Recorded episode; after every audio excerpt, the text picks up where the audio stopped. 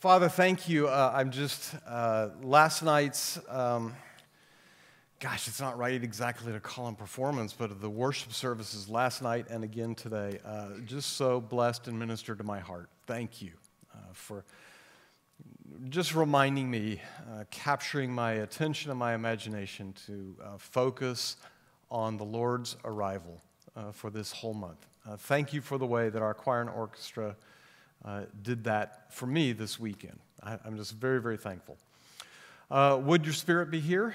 Lead us and guide us into all truth. Your word is truth. And may we learn lessons tonight that will minister to our souls for the rest of the month.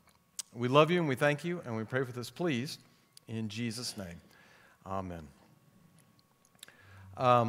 Laurie is not disparaging at all in this comment, but she says, you spend two nights in Isaiah. We cover Isaiah. If you haven't been with us before, we cover Isaiah in two nights, 1 to 40, and then 41 to 66.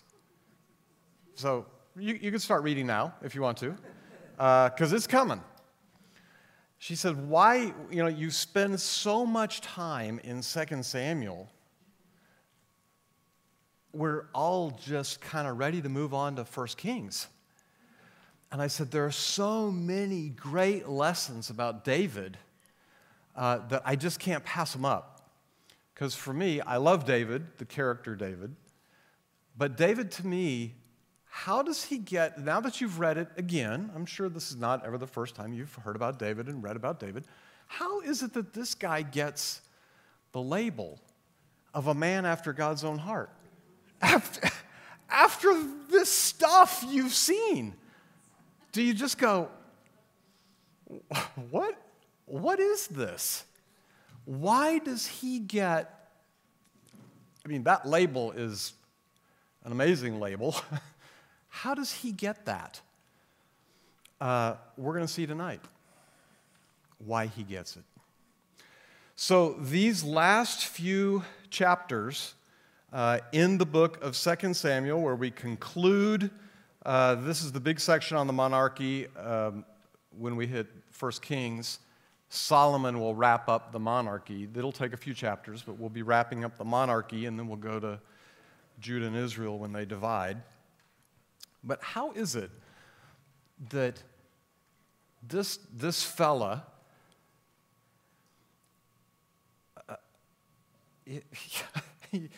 it's just a mystery to me, but a blessed mystery, and I'm praying that these last few chapters in 2 Samuel encourage you.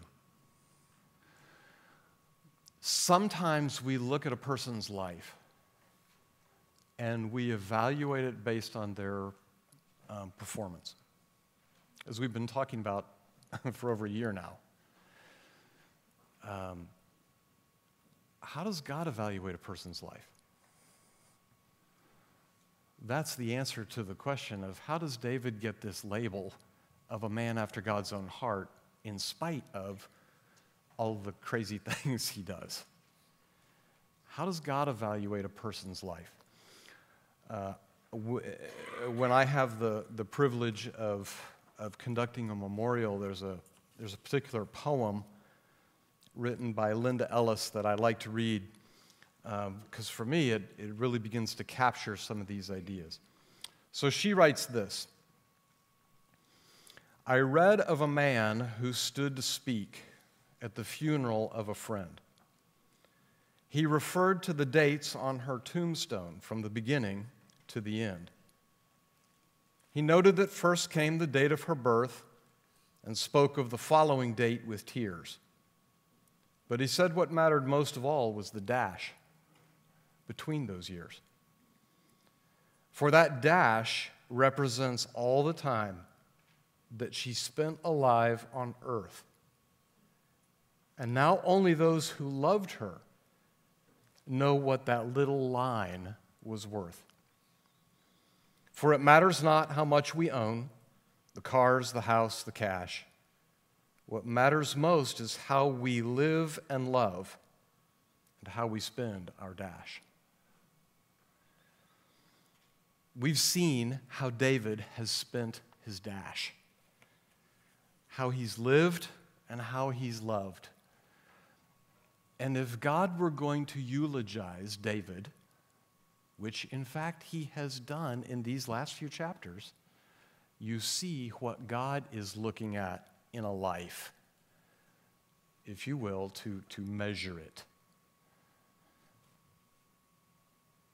Great insight from these chapters on what God remembers and what God wants us to remember, just like a memorial service. What describes, what captures that person's life? Their dash. God is going to talk about that in these last few chapters where he's going to eulogize David. And that's what these last chapters are about.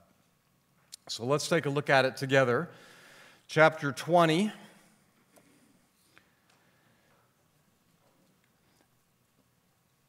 Absalom's rebellion is finished. We've watched that. David in chapter 20, if you got to read those chapters, in chapter 20, David has just put down Sheba's rebellion that threatened to divide the nation. Remember, that's the one where Joab has a surprise for the new commander of the army. Greetings, my brother. Kills the guy, goes to the town. Hey, I don't want to tear the town down. Just throw me the head of the guy. Okay, we'll do that. Throw the head over the wall. So everybody goes home. Rebellion finished. Joab is very efficient.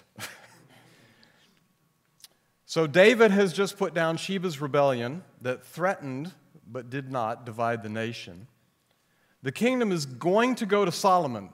1 Kings 1 and 2. So between 21 and 24, we have this interesting set of chapters. It seems to be a parenthesis. Why? Well, Saul's murder of the Gibeonites is chapter 21, and David has to do something about it.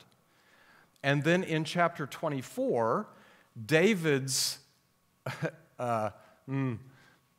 last sin is taking a census where other people are killed. So you have these bookends of people being killed, some by Saul and some by David. And you think, why is this in here? It's in here as bookends, as an inclusio, because what's in between them is really important. So we start off in chapter 21 with David has to take care of an old sin of Saul's. And by the time we get through chapter 24, we're going to see that God has actually used these chapters to eulogize David, to illustrate what his people should catch. David made some great decisions. David made some poor decisions. David made some downright sinful decisions. David was also caught in circumstances made by the choices of others. David endured a lot in his life. And it's easy to look back and go, look at David. Well, here's what God once remembered as he sums up David's life. David will actually die in 1 Kings 1 and 2. And there's nothing more said about it other than, and the kingdom goes to Solomon. So where does God get to reflect? Where does God get to share what he thinks of David's life? He does it in these chapters. So he is going to eulogize, in a sense, David. Here's the first big heading that God wants us to know and to remember. There is a lifestyle that God won't allow to be forgotten, and that's why he records it here. And he's going to talk about David's life and the things that impress, if I can say it that way, that impress God, that he wants you and me to learn from as we listen to it. So there's a lifestyle that God won't allow to be forgotten. First, God won't forget David's pursuit of holiness. And so in 21, there's the Gibeonites. Remember the Gibeonites, they made a treaty with the Gibeonites that they wouldn't kill them, even though they were deceived into making the treaty. They made the treaty with them, they're not supposed to kill them, but Saul kind of goes out of control, goes off the rails, and starts wiping them out. This is not good. And so finally, there's a famine during David's reign that lasted for 3 years. So David astutely asked the Lord about it. And the Lord said, "The famine has come because Saul and his family are guilty of murdering the Gibeonites." So David goes to him and says, "What can I do?" And they say, "Well, this isn't going to help, and this isn't going to help, so here's what we're going to ask for." And so David grants them within some boundaries. They want 7 of Saul's sons that are still living. He preserves Mephibosheth because of the promise he made to Jonathan, but he gives them 7 of Saul's sons. So this is probably not necessarily at the end of David's life. This is just a vignette from David's life that God wants us to see what happened. So David astutely asks God, "What's going on here?" God says, "This is because Saul has murdered the Gibeonites." If I'm in the Old Testament, what's the, right? Eye for eye, tooth for tooth, life for life. They're going to represent the perfect number of Gibeonites with 7. And so they're going to sacrifice 7 sons for the lex talionis of eye for eye on all the Gibeonites that Saul has been killing. This is going to reconcile it. And so they do that. And, you know, there's one of the moms, of course, is rightly upset by the whole thing. But that takes care of the issue. And then the king orders that they bury the bones in the tomb of Kish, Saul's father. After that, God ended the famine in the land. So what do we learn from this? And well, let me talk about the Philistines too. And we've already talked about this one.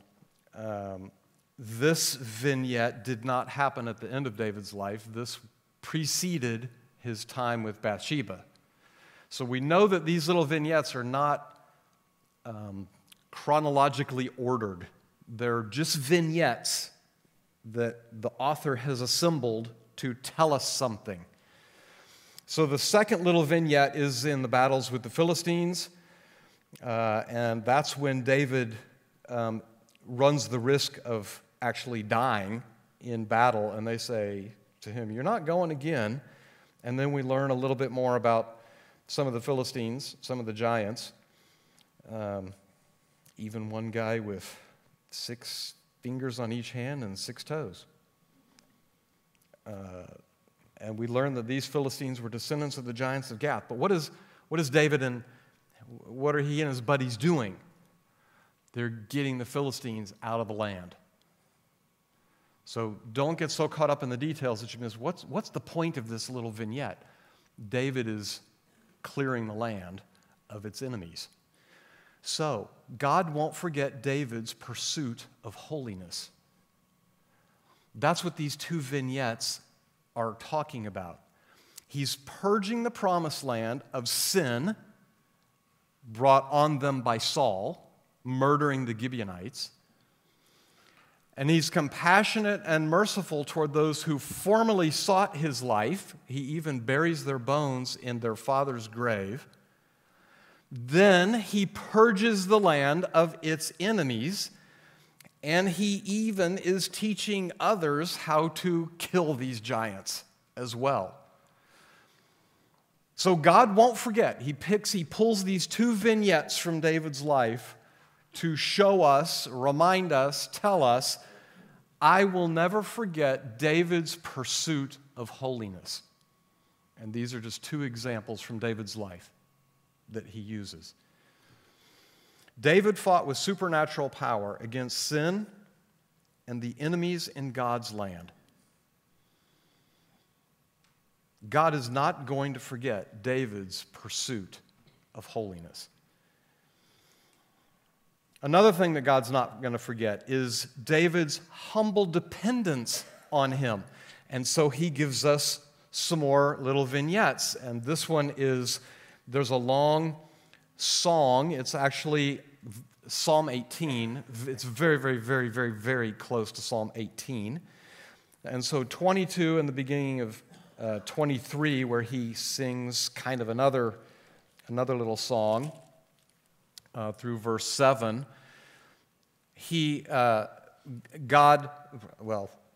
David's humble dependence, God is David's deliverer. God bless David's obedience. You can look through these different verses and see these characteristics. God strengthened David and gave him more responsibility. God and his word are David's security. And then little song in chapter 23, God made David his anointed leader. What's the point of these little vignettes, again, that the author has pulled under the guidance of the Holy Spirit? What does he want us to know? David couldn't live a day without God or without humbly submitting to his authority. 73, almost half of the Psalms that we have left captured, almost half are written by David. David couldn't live a day without God or without humbly submitting to his authority. Can you, some of you journal, right? You know what I mean by journal, right? You write. What if you're translated to heaven tomorrow and your journals are left? Would there be 73 prayers that would be worth passing down from generation to generation? That's what's going on with David. These Psalms were so inspired and profound, the community of Israel said, these are keepers. We got to keep these, and we got to teach people these. I mean, this is amazing stuff, what David did. I don't do really well at journaling. I really don't do well at poetry. I can read poetry, but sometimes even get that wrong. So this is amazing to me, but it's not the fact of what David is doing. It's that they illustrate David's humble dependence on the Lord. How would your children or your grandchildren know of your humble dependence on the Lord? That's what's important to God. That's what he's not going to allow to be forgotten. Pursuit of holiness, humble dependence. God's also not going to forget in 23, again, this is the final, we get to David's mighty men, his warriors. And there's a whole bunch of them. There's the 3, and then maybe there's the second 3, but maybe not. And then there's the 2, and then there's the 30. But it kind of all adds up to 37. So there's 37 of these guys, which is the end of verse 39 of chapter 23. There were 37 in all. These guys, I don't know if you had a chance to read these. Are you kidding me? Here's a guy, right? He stands out here, the first guy, Jashabim. Okay, did you write that phonetically? Okay, you're going to need it. He's the Hakmanite. Yes, he is. He is the Hakmanite. What does he do? He once used his spear to kill 800 enemy warriors in a single battle. The floor of our sanctuary holds 900 people. Can you imagine one battle? You're basically taking out the floor of the 11 o'clock service. Can you imagine this? You know, 800. Amazing. Now, it was for Israel. It's not just like he went on this wild spree, right? He has a purpose behind it. Next in rank among the 3 was Eleazar, son of Dodai, a descendant of Ahoah. Once Eleazar and David stood together against the Philistines when the entire Israelite army had fled. Two guys standing there. He killed Philistines until his hand was too tired to lift his sword, and the Lord gave him a great victory that day. The rest of the army did not return until it was time to collect the plunder. Two guys taking on a whole army. And once they're all dead, because the Lord winds up helping and strengthening them, so they kill everybody else who was there, and then the whole Israelite army shows up and goes, yeah, cool, let's celebrate. Let's all share the victory spoils. If I'm David, I'm going, no, I don't think so. Me and this other guy. But that's not David's habit. He's like, let's go. Let's take this and share. Amazing. Let's see, what else does he do? Oh, it's such good stuff. Oh, let's read 15. So they're surrounded. David's in the cave. The Philistine army is camped around him. David remarks longingly to his men, oh, how I would love some of that good water from the well by the gate in Bethlehem. Well, great, David. We're in a cave. There's an army of Philistines around us. Good luck with that. Enjoy it when we take the city back. So the three, here's what the three do. They break through the Philistine lines. They draw some water from the well by the gate in Bethlehem, and they bring it back to David. They bring it back. We got you some water. Remember that water you were just talking about? Here it is. And what does David do with it? He pours it out. Thanks, guys. What are you doing leaving me behind? What is this? Why would he pour this out? This is where you're not allowed to forget Leviticus. You've already forgotten Leviticus, haven't you? Yeah, remember right after Exodus, there's Leviticus, okay? There's a drink offering that gets applied to other offerings, other sacrifices. A drink offering never stands alone. It is poured out on top of another sacrifice. What is David telling these guys? You are like a burnt offering to the Lord, and there's no way I'm drinking this water. It's to be poured out on top of your sacrifice unto the Lord. There's hardly a greater honor David could give them than pouring out the water. And they would have gone, whoa, that's a drink offering. I wonder who he's thinking of. Who's the sacrifice? You three guys sacrificed yourselves. I give the water back to God, and I pour it out on your sacrifice to him. Amazing, these guys. The Lord forbid that I should drink this. This water is as precious as the blood of these men who risked their lives to bring it to me. So David did not drink it. These are examples of the exploits of the three. Oh, gosh, there's so many great things. This guy only killed 300, so he doesn't make the three. He's in the next group because he only killed 300 guys. Let's see. Another guy chases, right? Another time on a snowy day, another guy chases a lion into a pit and kills it. That's what I do for fun. Can you imagine killing a lion? Yeah, I mean, you've seen a lion in a zoo, right? You're going to go chase this rascal into a cave? And kill it? That's what this guy did. I want this guy as my bodyguard. Oh, look, he is. So, deeds like this made him almost as famous as the three. So he's just pulling these little vignettes of these guys to illustrate why they've made the rank they've made. And then he lists about 30 guys. Perhaps in some kind of order that we don't know, but there's 30 guys, and verse 39, which of course we've pointed out before, makes his thing with Bathsheba all the more heinous, is there's Uriah. Uriah was one of the 30. This is a guy who went to war with David and was a trusted guy. 37 in all. So David not only fights, but he leads others into kingdom service. God is never going to forget David leading others into kingdom service. That's the point of these vignettes.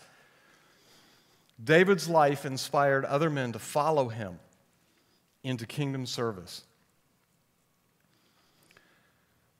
God won't forget David's pursuit of holiness.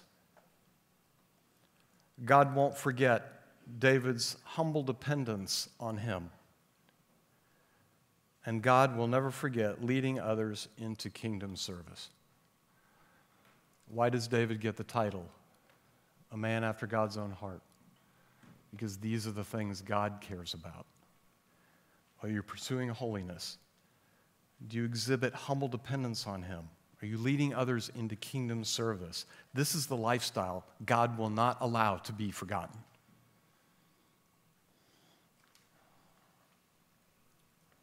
God won't forget your pursuit of holiness. Are you purging sin from your life or still allowing it to pollute you? Do you need to be cleansed of sin? Are you naming and fighting the giants, intruding into the kingdom of man's soul? Are you doing whatever it takes to rid your land of such things? And are you fighting in the strength of the Spirit? If you're fighting in the sense of legalism or just willpower, you will lose. We must fight in the power of the Holy Spirit, Romans 8. You're not allowed to forget Romans 5, 6, 7, and 8 either, along with Leviticus.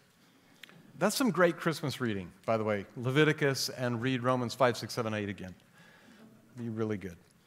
God won't forget your pursuit of holiness. He won't forget your lifestyle of humble dependence on him.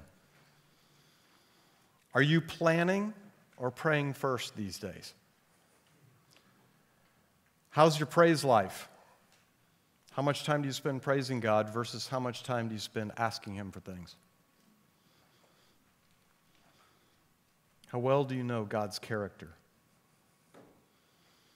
And one that we talk about quite a bit in here, because it applies first and foremost to me and maybe to some of you. How's your patience? Do you have a lifestyle of humble dependence on the Lord? He will not allow that to be forgotten.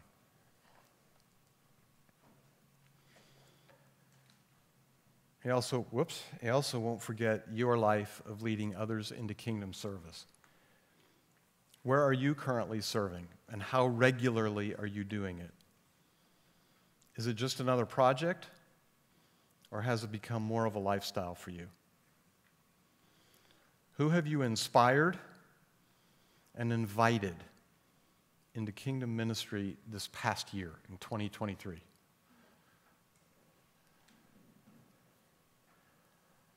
God won't forget your pursuit of holiness, your lifestyle of humble dependence on him, and your life of leading others into kingdom service. When you talk to your children and you talk to your grandchildren, these are the things you should make much of.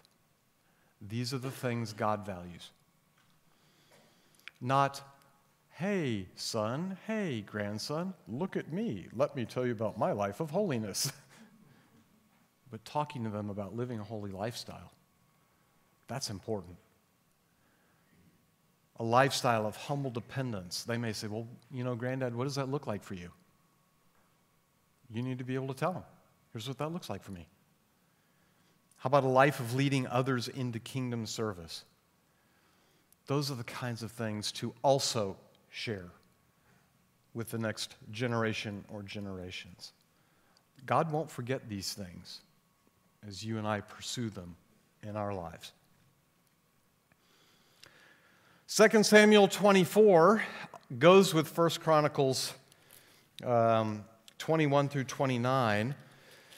Chapter 24 is sort of the close of the bookend, the inclusio on how God is going to eulogize David's life. He's been talking about his lifestyle up to this point. Chapter 24, he's going to devote to David's contributions. So 20 through 23 is basically his lifestyle. This is how he lived his life, how David lived his life. And then in 24, these are his contributions. And these are some other things that God is not going to forget. So just where are we in the progression? David has prepared the nation for Solomon. There's peace in the kingdom. He put down Sheba's rebellion. That's done. There is peace in the kingdom. David's life has become the standard by which all kings in the future will be judged. Well, he's no David. When we hit Kings, he was like his ancestor David. Or he wasn't like his ancestor David. David becomes the measuring line. His pursuit of holiness, his humble dependence on God, his leading others into kingdom service. These kinds of things are what gets reinforced in Kings, and other kings are held to this standard that's being painted in these chapters. If the king does these things, he's like his ancestor David. If he doesn't, he's not like his ancestor David. What are those things that we're talking about? These things. So he's going to spend the last years of his life completing the preparations for building God's house.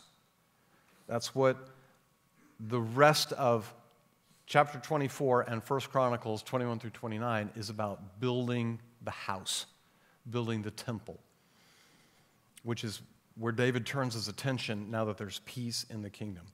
So this chapter, along with 1 Chronicles 21 to 29, is the author, God has directed the author to talk about contributions God won't allow to be forgotten. And he records these things in chapter 24 in 1 Chronicles so that we understand this is what God is looking at. Bottom line of this is David gave his best for God's house. First, he gave his best commitment. God gave David the plan. In the same way Moses got the plan for the tabernacle from God on the mountain back in Exodus, David gets the plan for the temple, the one that Solomon's going to build, from God. He's also, remember 2 Samuel 7, David knows he's not the guy who gets to build it. Guys, speaking to you, how do you feel about building somebody else's thing? That's what David does. He's like, I don't get to build this, so I'm going to do everything I can to make that happen and make it successful, even though I don't get to build it. David throws himself into pursuing God's plan for building his house, even though it wasn't David's plan. And even though David would have a background rather than a foreground role, he got involved and fully engaged in God's plan. In fact, he embraced God's plan as his own. God is not going to forget David's giving his best commitment. He gave his best motivation. His motivation was to display God's glory. David longed to make God's name famous, not his name famous. He was motivated to bless God's people, not to be blessed. God's holy presence was among them in the tabernacle in Exodus 40. And what God has in mind which is where Jesus gets on them in the New Testament, is a house of prayer for the nations, because God has a heart for the entire world. That's what God's heart is I'm trying to come up with a place that's a house of prayer for all nations. Not to draw attention to or to make a name for himself as Saul and Absalom had done. You don't find David making any statues of himself. Although there were probably plenty of people who would have liked to make a statue to David, there's no record of David making a statue to himself like Saul did or Absalom. We are to note that by its absence. But David cared most about making a name for God. So he gave his best commitment. He gave his best motivation to God, about God, not to or about himself. He gave his best resources. David, I think, had a lot, but he was also very generous. 4,000 plus 112 tons of gold. 4,000 tons of gold. That's a lot. But not measured against the silver. 40,000 tons of silver. You understand why when Herod made this place better after the Babylonians wreck it, and then eventually Herod's going to rebuild it and it's going to be just as good or better. You know now why the Romans are knocking this thing down and burning it down in AD 70. They're after this. They're looking for the gold and the silver. Now, different gold and different silver, but put together in the same way. They are looking for the precious metals in that temple. That's why they knock it down and burn it to the ground. Because when they set it to fire, they melt the gold and the silver, and it runs out, and they collect it. That's their payment. That's why they're so eager. Yeah, you bet we'll go tear the temple down. Woohoo! Here we go. Look at the riches in this temple that Solomon is going to build. Other things, bronze, copper, wood, etc., without measure. They just gave up measuring it. It's a lot. It's a lot. We're not even going to measure it. He gave his hard-earned rewards generously. He also applied his talents to organizing the temple ministry. And so in 1 Chronicles 22 through 29, he organizes the different groups of priests and musicians and things like that, which they use for hundreds of years, what David came up with, his little logistical plan. They keep that in place because it's so good. In everything, David gave only the best he had for God's house. Why does he have the title a man after God's own heart? This is one of the reasons. Because in everything, not just his treasure, his commitment, his motivation, as well as his treasure, he gave his best to God all the time. Crazy little story here in 24. On the site God chose. So David is given his best resource. Where is David going to build the temple? Doesn't really matter because God has a place in mind. How is he going to get everybody there? Well, Israel has sinned again, and so God is going to discipline Israel, but he's also going to instruct David. And so, in chapter 24... once again, the anger of the Lord burned against Israel, and he caused David to harm them by taking a census. Go and count the people of Israel and Judah, the Lord told him. Now, in the First Chronicles version, Satan is actually the one who prompts David. But God is allowing this because he's going to discipline Israel, and he wants to teach David something. So the king says to Joab, excuse me, the king says to Joab and the commanders of the army, "Take a census of all the tribes in Israel, from Dan in the north to Beersheba in the south, so I may know how many people there are." Look what, remember Joab.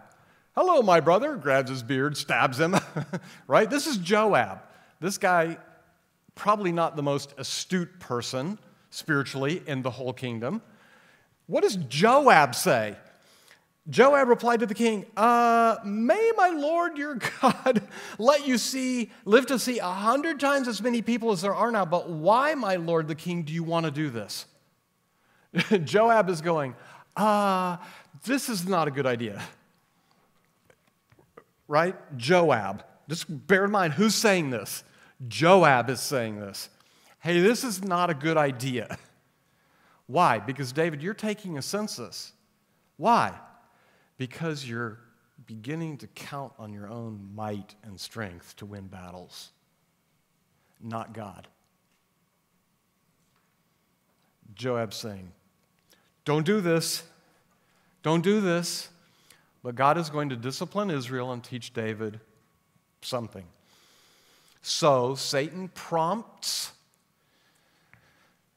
The ultimate cause behind this is God. The instrumental causes are Satan and a hostile nation, and the efficient cause is David. If you want to break all of this stuff down, God is the one with the plan. He steps aside and says, Satan, go tempt him to take a census. David takes the census, even though Joab is trying to stop him. David says, do it. Off Joab goes. The efficient cause in this whole thing is David. David is the one who's put the wheels in motion. So Joab takes almost 10 months. He goes and counts them. He comes, brings it back. There were 800,000 capable warriors in Israel who could handle a sword, and 500,000 in Judah. So about 1.3 million. I don't know what the size of Fort Worth proper is. It's about that size. Might be 2 million people. But think of Fort Worth. If you took all the people in Fort Worth proper, that's about what they just counted. But after he had taken the census, David's conscience began to bother him. And he said to the Lord, good, David, good. He said to the Lord, I have sinned greatly by taking this census. Please forgive my guilt, Lord, for doing this foolish thing. The next morning, the word of the Lord came to the prophet Gad, who was David's seer. This was the message. Go and say to David, this is what the Lord says. I will give you 3 choices. Choose one of these punishments, and I will inflict it on you. Yay. So Gad came to David and asked him, will you choose 3 years of famine throughout your land, 3 months of fleeing from your enemies, or 3 days of severe plague throughout your land? Think this over and decide what answer I should give to the Lord who sent me. I'm in a desperate situation, David replied to Gad, but let us fall into the hands of the Lord, for his mercy is great.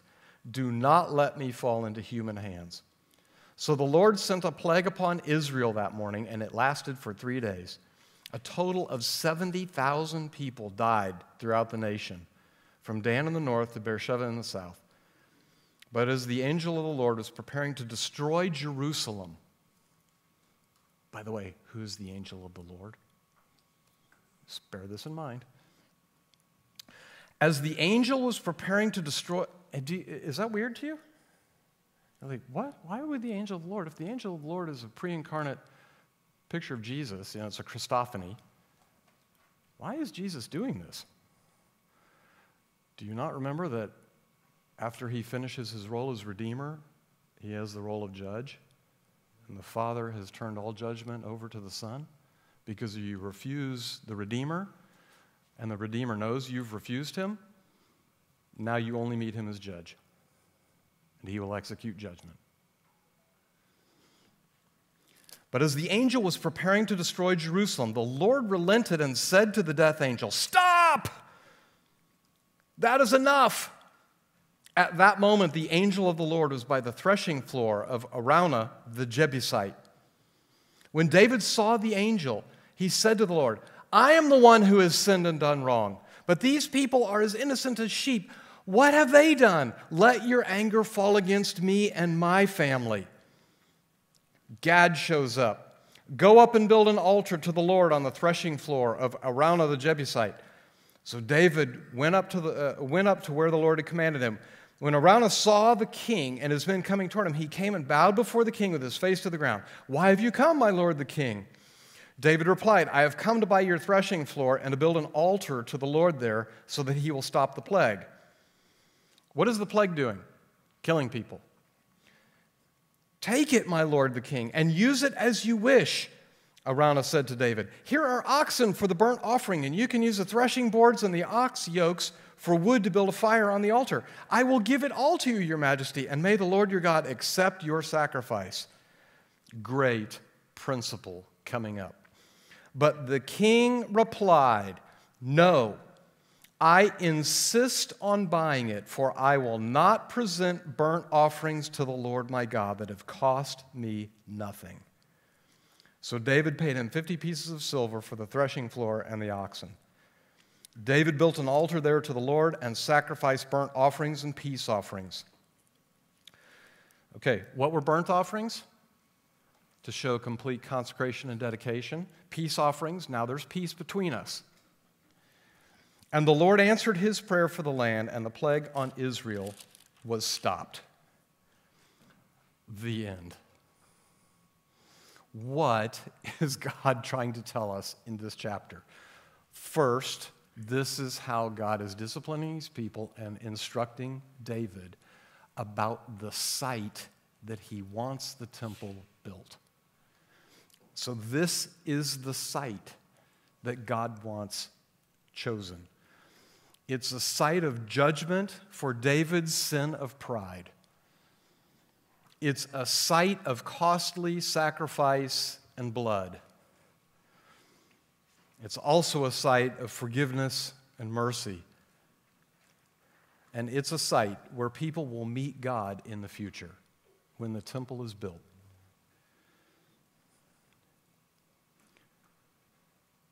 Contributions God won't forget.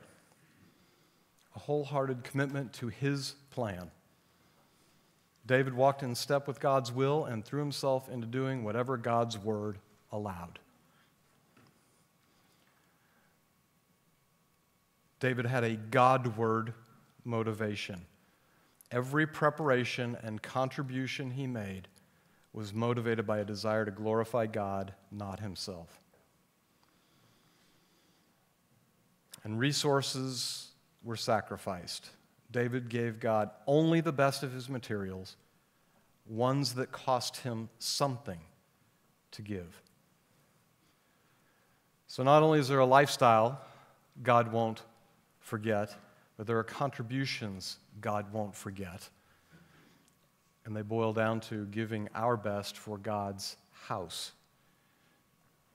The foundation for the house, in quotes. The spiritual site is a site of judgment for sin.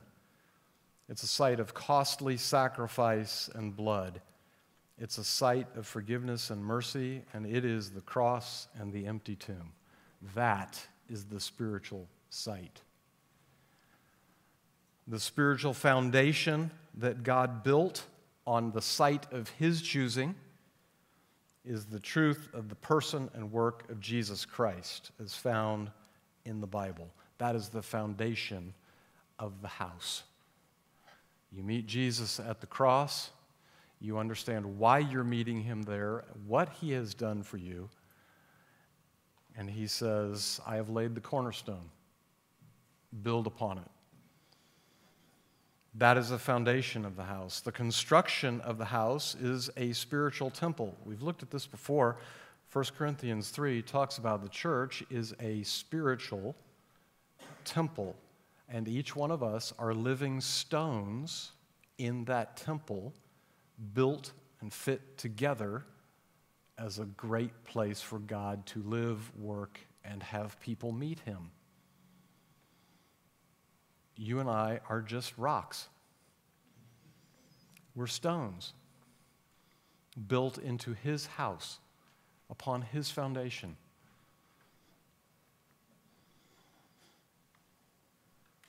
This is a living house in which he lives in his spirit.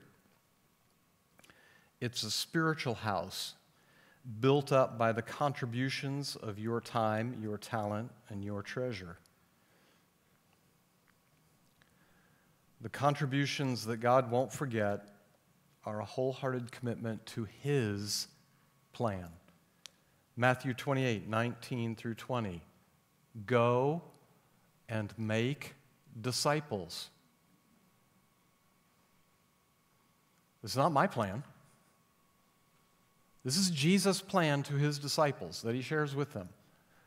And it's written in an imperative in Greek, meaning it's not the 10 suggestions, it's the 10 commandments. It's not Jesus saying, you know, when you get around to it, go ahead and make some disciples. Jesus says you have one job until I come back, and that is to go and make disciples. You want to know what he's looking for in us? He wants us to be, he wants us to make, and he wants us to reach. That's what he wants us to do. End of story. Be a disciple, make a disciple, and reach others who do not know or walk with Jesus. That's it. Some people say, I need to know what the will of God is for my life. I just told you what it is. This is the will of God for your life. No, I mean his will for me. Yeah, okay, I'll slow down. Go and make disciples. No, I want to know where I'm supposed to work. Wherever you work, go and make disciples. There's your field. Well, I don't work anymore. Wherever you are, go and make disciples. I don't think finding God's will for our lives is that hard. I think we want to make it hard. It's not hard. It's go and make disciples. Who are your neighbors? Do you know their names? Are you going to invite them to the 24th with the inviter card? Have you been praying for your neighbors? If you don't know your neighbors, maybe you don't know their spiritual condition. Maybe you do know your neighbors and you do know their spiritual condition. Are you going to invite them? Well, they might think I'm weird. Okay. I don't see that in Matthew. It's not Matthew 21. 28:19-20, and then 21 is, unless it makes you feel weird. That isn't in there. I think people thought Jesus was weird.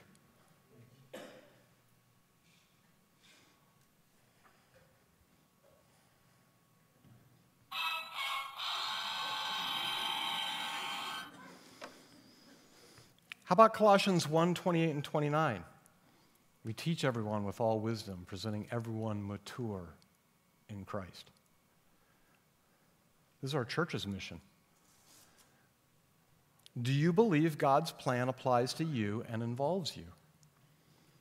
Where have you been building in ministry this past year? There's 100 places at this church and 1,000 places outside of this church where you could be at work.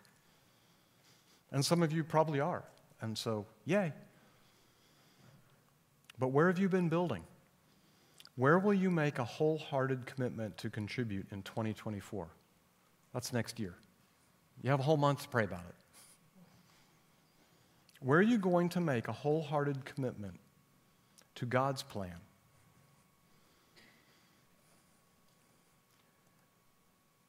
How about a Godward motivation? 1 Corinthians 10:31. Anyone have that one memorized? You probably do as soon as you hear it.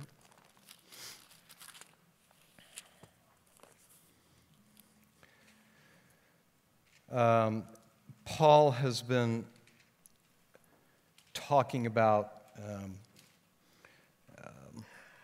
It's lessons from Israel is what he's been talking about. And so he says, so whether you eat or drink or whatever you do, do it all for the glory of God. Whatever you do, do it all for the glory of God. Don't look to get a statue. Don't you go make a statue of yourself.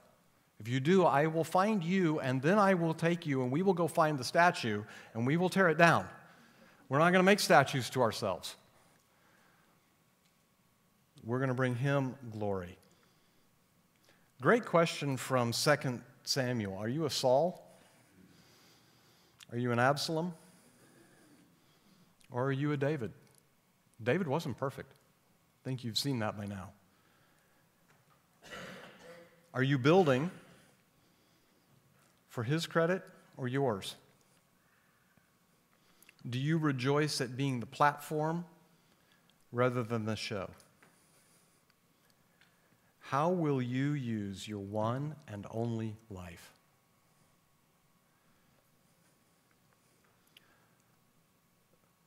God won't forget a wholehearted commitment to his plan, a Godward motivation, and resources that are sacrificed for his work.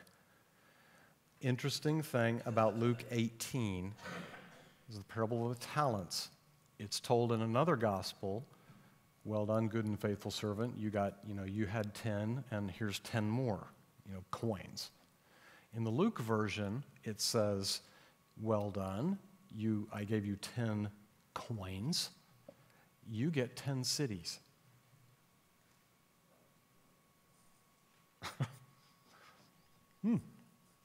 What does that mean? I don't know exactly, but here's what I think.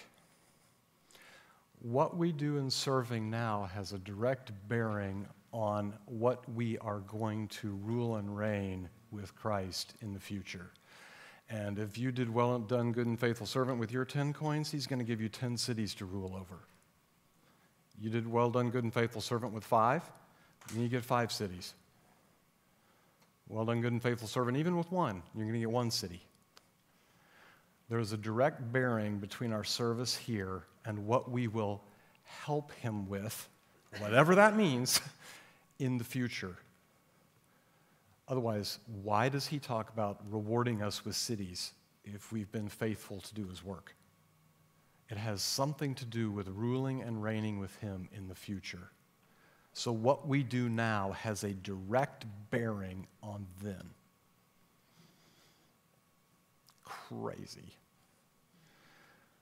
Are you investing your God-given financial resources to build, in quotes, God's house, his church? I don't necessarily mean a physical plant, although certainly sometimes we need to do that. I'm talking about his people. We, the people, are the church. This is just a building. What are you doing? What am I doing to build up people? That's what we need to be thinking about. And are you giving God the best of your resources or just the leftovers?